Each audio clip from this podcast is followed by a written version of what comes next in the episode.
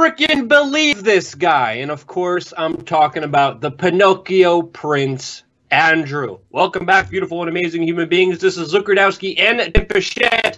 And in this video, we will be giving you an important update about all the latest developments about the story of the decade. Can you guess what that story specifically is? Well, that story is, of course, around Mr. Epstein. And one of the biggest updates that I just saw last night was a tweet from Eric Weinstein who tweeted, quote, I got tired of the myriad roadblocks that stop this story from emerging and our press that will not cover it. August 2019, I recorded an unscripted hour about my meeting with Epstein 15 plus years ago. My plan was not to release it if journalists did the job. Here it is. And obviously, he's alluding to the fact that this story of the decade has been not only under uh, underreported, but specifically, there has been very little to no justice at all for the thousands of children that were harmed heal, here and can't heal from, of course, the wounds inflicted by them by these monstrous individuals. Now, I actually listened to this podcast. You did too, Tim. What did you think of it, and what was your reaction to it?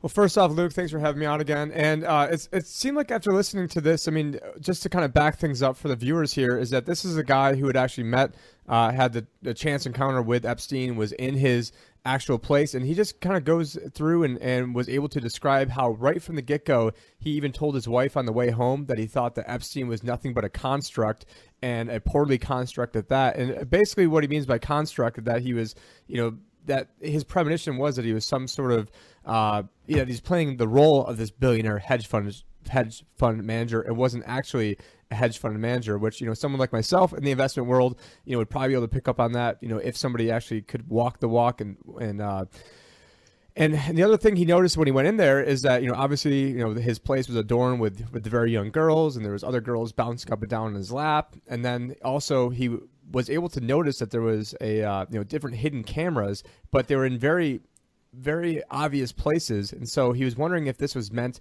to be some sort of test or if he was supposed to find these hidden cameras but he had but this is something that didn't really surprise him at all but unfortunately what we've seen time and time again is that the mainstream media what he actually calls the institutional media which i thought was a great name that you know they're not willing to cover these stories and the reason they're not willing to cover these stories is because oftentimes those people in powerful places are involved in these stories yeah, he, he explained everything very interestingly. I mean, he originally gets into it in 32 minutes into the podcast. So if you're going to be listening to that podcast, skip to 32 minutes.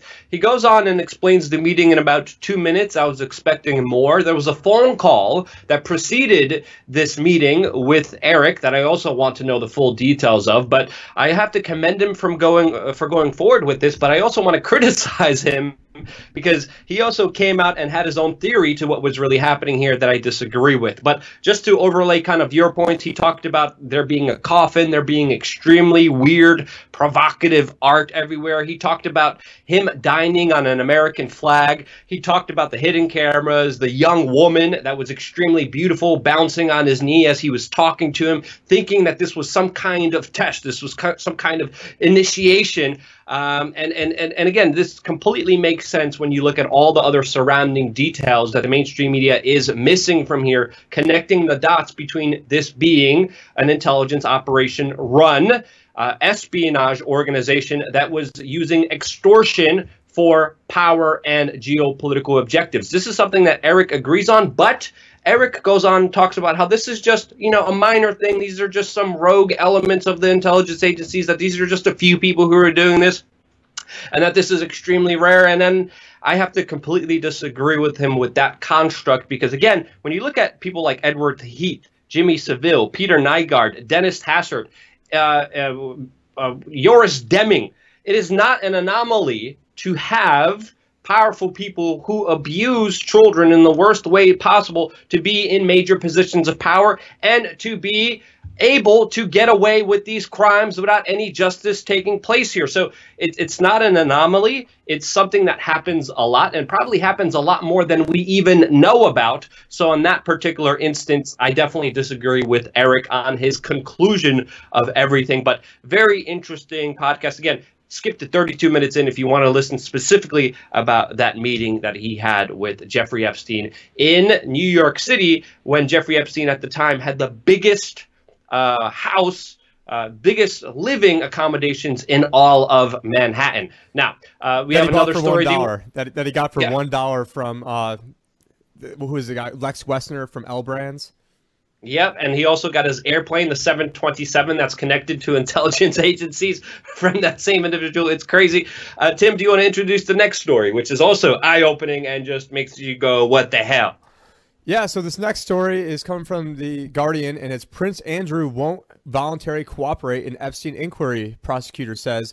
And basically, what, the article then goes on to say down here is that, con- contrary to Prince Andrew's very public offer to cooperate with our investigation into Epstein's co conspirators, an offer that was conveyed via press release, Prince Andrew has now completely shut the door on voluntary cooperation, Berman said at a press conference. And our office is considering all options, uh, said Berman. And it is not clear whether Berman would be able to force Andrew's cooperation. Now, the other thing that is, uh, you know, pretty remarkable from here is the legal team that Prince Andrew. Well, I guess it's not really too remarkable that he's hiring the best of the best, but he has hired Clare Montgomery, a British lawyer who has been involved in extradition battles involving Chilean dictator Augusto Pinochet, WikiLeaks founder Julian Assange, and the Indian diamond dealer Nirav Modi. Yeah, this is really interesting because the New York Attorney General is now considering, quote, other options. What other options? I mean, I can't really find out about. I don't think he's he's being very public about it. I mean, there's literally a school bus, an American school bus being driven around Buckingham Palace right now saying that this man needs to cooperate with law enforcement as he promised he would. Now, if you remember when when uh, Prince Andrew did his interview with the BBC, afterwards he promised that he, of course, will be coming to the authorities. There's so many victims here. It's only the right thing to do to come forward and to help cooperate in getting justice for these thousands of children. Now, just slam the door shut, and this story should really have a lot more attention on it. I know everyone's talking about uh, geopolitical news, everyone's talking about the coronavirus, but this is, again, a major underlining story that really shows you and highlights how things really work in our society. If you're really powerful, you're able to do whatever you want to anyone at any moment in time as long as you could bribe and pay off or even have connections or have power over other institutions, including the medical professionals, law enforcement, court uh, professionals, judges. It doesn't matter. Prosecutors, it doesn't matter because these people have been far, far, far too lucky with getting away with the most atrocious acts. And there's too many witnesses, there's too many victims here to make this an anomaly. And again, you look at Prince Andrew, I mean, he's also, again, under fire for being connected with Peter Nygard, another huge money guy with his own private island, also his own 727, who again is being accused of the worst acts against small children. This is also the same Peter Nygard that is also friends with the Bushes, friends with Oprah Winfrey. All these powerful individuals always have to have one degree of separation to these monsters that do unspeakable things. And it makes you really wonder what the hell is going on here because we only know 0.1% of the truth that leaked because of brave witnesses. How much information do we still not know? And when it comes to Prince Andrew and him being connected now to multiple, multiple monsters, uh, you just have to wonder what we don't even know. Which leads us to the next story, and that is just how corrupt the jail was that Jeffrey Epstein allegedly committed suicide because authorities have just found a loaded weapon inside that same jail cell, as well as other paraphernalia that was not supposed to be there. Tim, what's your reaction from all of this? Yeah, I mean, I don't have too much to comment on the on the Peter Nygard because I know that he's Canadian and I wasn't really too uh, familiar with everything going on uh, over there in Canada. But yeah, in terms of this loaded gun found inside found inside the Manhattan jail where Epstein is, I mean, so many things don't make sense. I mean, how the prison guards were able to, you know, basically meet their you know their bail, and I think it was like over six figures. I mean, I don't know how many you know prison guards out there are able to just come up with six figures right there on the spot. I mean, there's just anomaly after anomaly after anomaly, and you know, at this point, it's and I do have to agree with you, kind of bouncing back to that that uh, Weinstein interview. So here we're talking, you know, the Eric, not to be confused with the other Weinstein, but the the podcast that you were referring to. Sorry, that's Eric Weinstein. Or maybe he was painting that picture that uh, you know the rosier scenario is maybe he didn't want to get suicided at the end because you know we take a look at all the things that are going on with the death of Epstein and obviously you know everyone in the alternative media we would have been more surprised if that didn't happen. And so now that they find this loaded gun inside the Manhattan jail where Epstein is I mean it really just to me seems like it's more uh, you know par for the course for everything that we see going on. Um, with Epstein. Because you know surely you know what? I forgot the exact numbers but what? They hadn't had a death in that particular prison in like 20 years. And now all of a sudden you know the most high high profile guy you know in America you know maybe besides uh, uh, you know what's the uh, what's that guy who's smuggling drugs down in, uh, in in Mexico besides El Chapo maybe this was probably the most high profile prisoner there was and they can't even keep an eye on him so uh, yeah, I mean this this story is you know digs really deep, but of course you know every time the media wants to talk about it, they just want to talk about the connections between Trump and Epstein. But you know it did seem like there was a very big falling out between Trump and Epstein, and uh, not sure if that's the direction where you want to take this, but you know it's just par for the course of of how. Uh, you know, ridiculous everything gets when it comes to anyone that's actually doing any critical analysis of, you know, what's going on inside the Epstein case. Yeah, and then the head of that prison was promoted after failing to do his job. Now, one other thing going back to, to Eric Weinstein, because again, this should spur a lot of discussion. This should spur a lot of uh, kind of media attention. It's not. This is why we're covering it here as an independent media organization.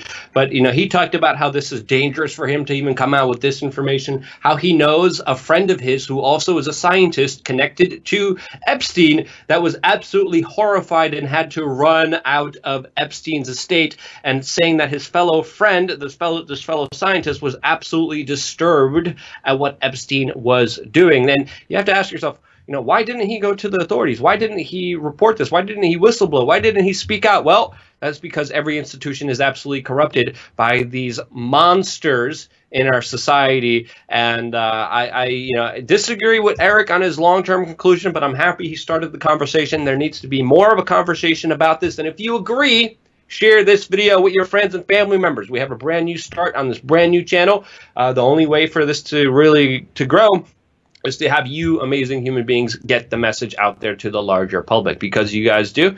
We love you. Stay tuned for more here on I guess we still don't have a name, but I guess one of our bootleg names is uh, so Change the News. story hits so yeah, very close to home, a little bit too close, and of course, I'm talking about a person that has been diagnosed with the coronavirus attending the CPAC conference that happened a few days ago, a conference that I attended and reported on myself. Now, I remember hearing about the news of this and at first not thinking much of it, being like, it's fine, there's over 10,000 people there, uh, nothing's going to come out of this. But then later that night, not being able to sleep and freaking out, thinking if I was sneezing because of allergies or if I had this virus.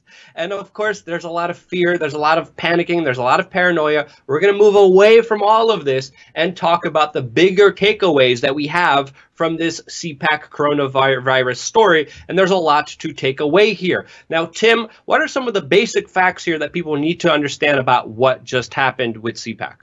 Yeah, Luke. So one of the uh, major people who was at CPAC was actually Ted Cruz, and Ted Cruz has put himself into a self-imposed quarantine. I believe we also have the chairman of CPAC uh, was in direct contact with that individual as well. Uh, a lot of people were at, diff- at the Shabbat dinner uh, who were in contact with him. But reading from the article right now, we have last night, and this is Ted Cruz speaking. I was informed that 10 days ago at CPAC, I briefly interacted with an individual who is currently symptomatic and had tested positive for COVID 19, Cruz said in a statement Sunday. That interaction consisted of a brief conversation and a handshake. On Sunday, Arizona Republican Paul Gosar joined, which that hits close close to home for me, joined Cruz by self quarantining, and I am announcing that I, along with three of my staff members, are officially under self quarantine after sustained contact at CPAC with a person who had been hospitalized since the Wuhan virus. So, Luke, you were uh, you know going over how you know you know you weren't really that concerned because there was you know like 10,000 other people there but now it's just the perception of other people being concerned which is the bigger problem here so that's why you go to the stores you don't see toilet paper or hand sanitizer around anymore so I'm not myself not too worried about uh, the coronavirus but I'm more worried about people being worried about this that then is you know that then causes everybody else to worry, even people like me who aren't worrying. And that's uh, yeah, it, way too many worries in one sentence. But yeah, it's important to meditate. I, I definitely re- uh, would uh, recommend people download the, the Calm app and uh, you know test out some of the free stuff that they have out there. But uh, another important aspect here is that CPAC, this whole organization, has been very tight-lipped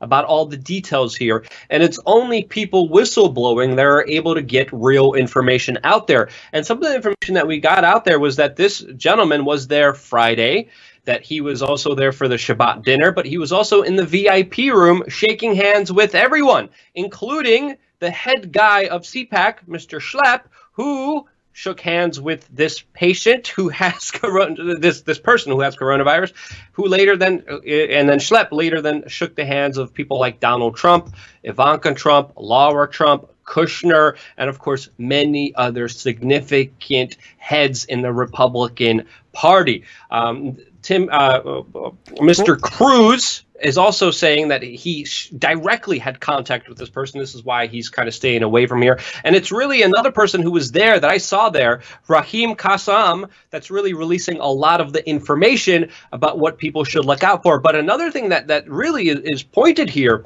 is that specifically he's releasing how difficult it is to be tested. A few moments ago, Matt Schlapp, the head of CPAC, tweeted, quote, Tonight, we crossed an important threshold. CPAC ended nine days ago. According to the experts, we consulted that timing with no new corona cases and no attendees with symptoms is a huge turning point.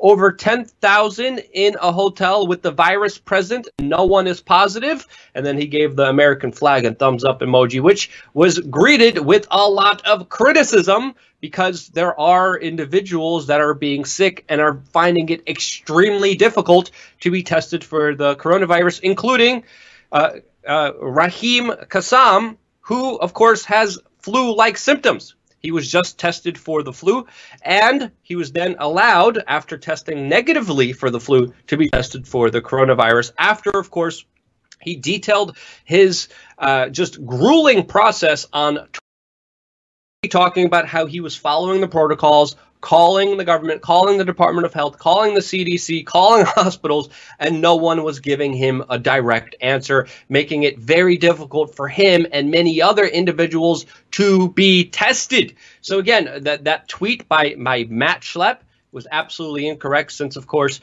there's uh, some people who do have some people that I saw, people that were at the same kind of slow, closed quarter events. So far, just for the record, my health is fine, but this also implicates how unprepared a lot of the government facilities here are to properly test people who are having the symptoms and can't get tested. And only Raheem uh, Kassam got tested because he decided to show up at a hospital, which again, to me is absolutely idiotic that people can't get a clear answer on the telephone who follow the, the proper procedure and have to show up to a hospital, possibly infecting other people. I still don't understand why we haven't implemented the South Korean method of a drive-through testing uh, that allows people to be quarantined in their own car, not getting other people sick. I still don't understand why we're not doing that. There's also a lot of other regulations standing in the way of more tests being done, which, of course, in my opinion, Tim, the government is not prepared to handle. What's your take on that situation?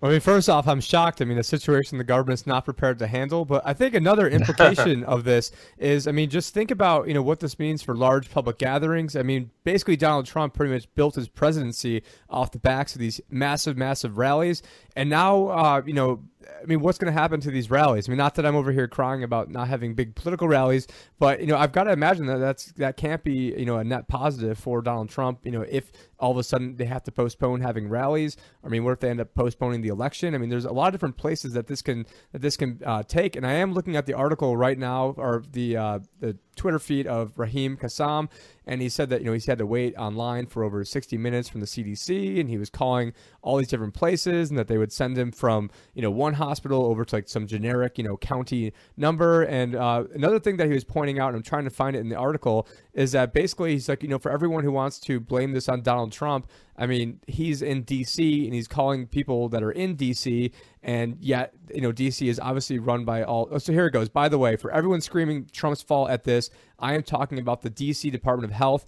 DC is a Democrat run city try harder. And so I think that's a good, you know, point to bring up is that they're trying to pin everything on Donald Trump. And here they are in a Democrat controlled city with all Democrats running everything in a managed healthcare system. And yet, you know, we can't even get people in the nation's capital who are at a dinner with the president to even get them tested. Uh, and so it, it just, you know, don't rely on the government for anything for answers. I mean, the best thing you need to do is to keep yourself, uh, you know, healthy, making sure you've got a good immune system, taking different vitamins. I'm not a, I am a financial advisor, but I'm not a doctor, so you know, go go consult your own doctor. But I know a point that uh, you know Luke had brought up during when we're prepping this, and maybe he wants to get into this a little bit more, is he was talking about the fact that all that the all the presidential candidates are over the age of 70, and those are the ones who are going to be most likely to be affected by anything that's going on with the coronavirus.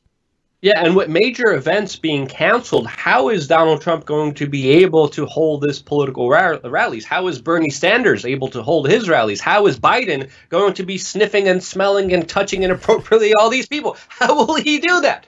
Well, we don't know. And of course, this will have a severe impact on not only on the elections, but the economy and the reactions of people really matter here. So I'm staying calm. I'm, you know, taking the basic procedures of not trying to be exposed to a lot of people. I'm doing the basic things that I recommend other people uh, do. But again, one other thing to kind of remind people here is that CPAC extremely tight-lipped. It's only Raheem Kassam that was able to release some of the information. Other people are coming forward to releasing the information so we can actually know what's going on. Now they're not releasing the name of this person who was there in the VIP room, who was one of the donors to CPAC that shook everyone's hand because people were afraid of being sued and violating health laws and all this other stuff. But the CDC, this is important to note here, won't test people unless they give the name of the patient that they were exposed to.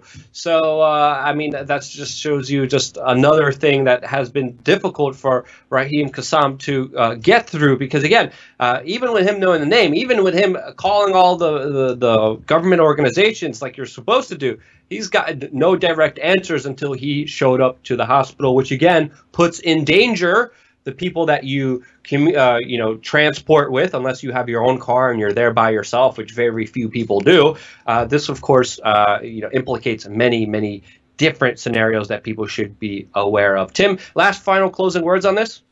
Well, I mean, thank God we've got uh, you know a potential tax cut out of this. I mean, I guess the only good thing that's coming out of the coronavirus is now we got cheap maybe, and we might get a tax get... cut. But there's yeah, they, the Democrats are not keen on trying to have any payroll tax cuts. So uh, I know we're trying to wrap this up, so we won't get too much more into that. But we also had Federal Reserve lowering rates, so the government's going to combat this by lowering interest rates to allow companies to get further into debt, and by uh, taking Social Security and making it even uh, less funded than it currently is, which is fine by me because I know I'm not going to get it. But uh, I'm glad that we have the government at our back, Luke. Yeah, I mean, uh, we're going to get into those topics plus a lot more. Uh, definitely stay tuned on this independent media organization on this brand new spanking channel. Stay tuned for more here on Change the News. Help us help us figure out a better name in the description. Stay tuned for more. Uh, love you guys.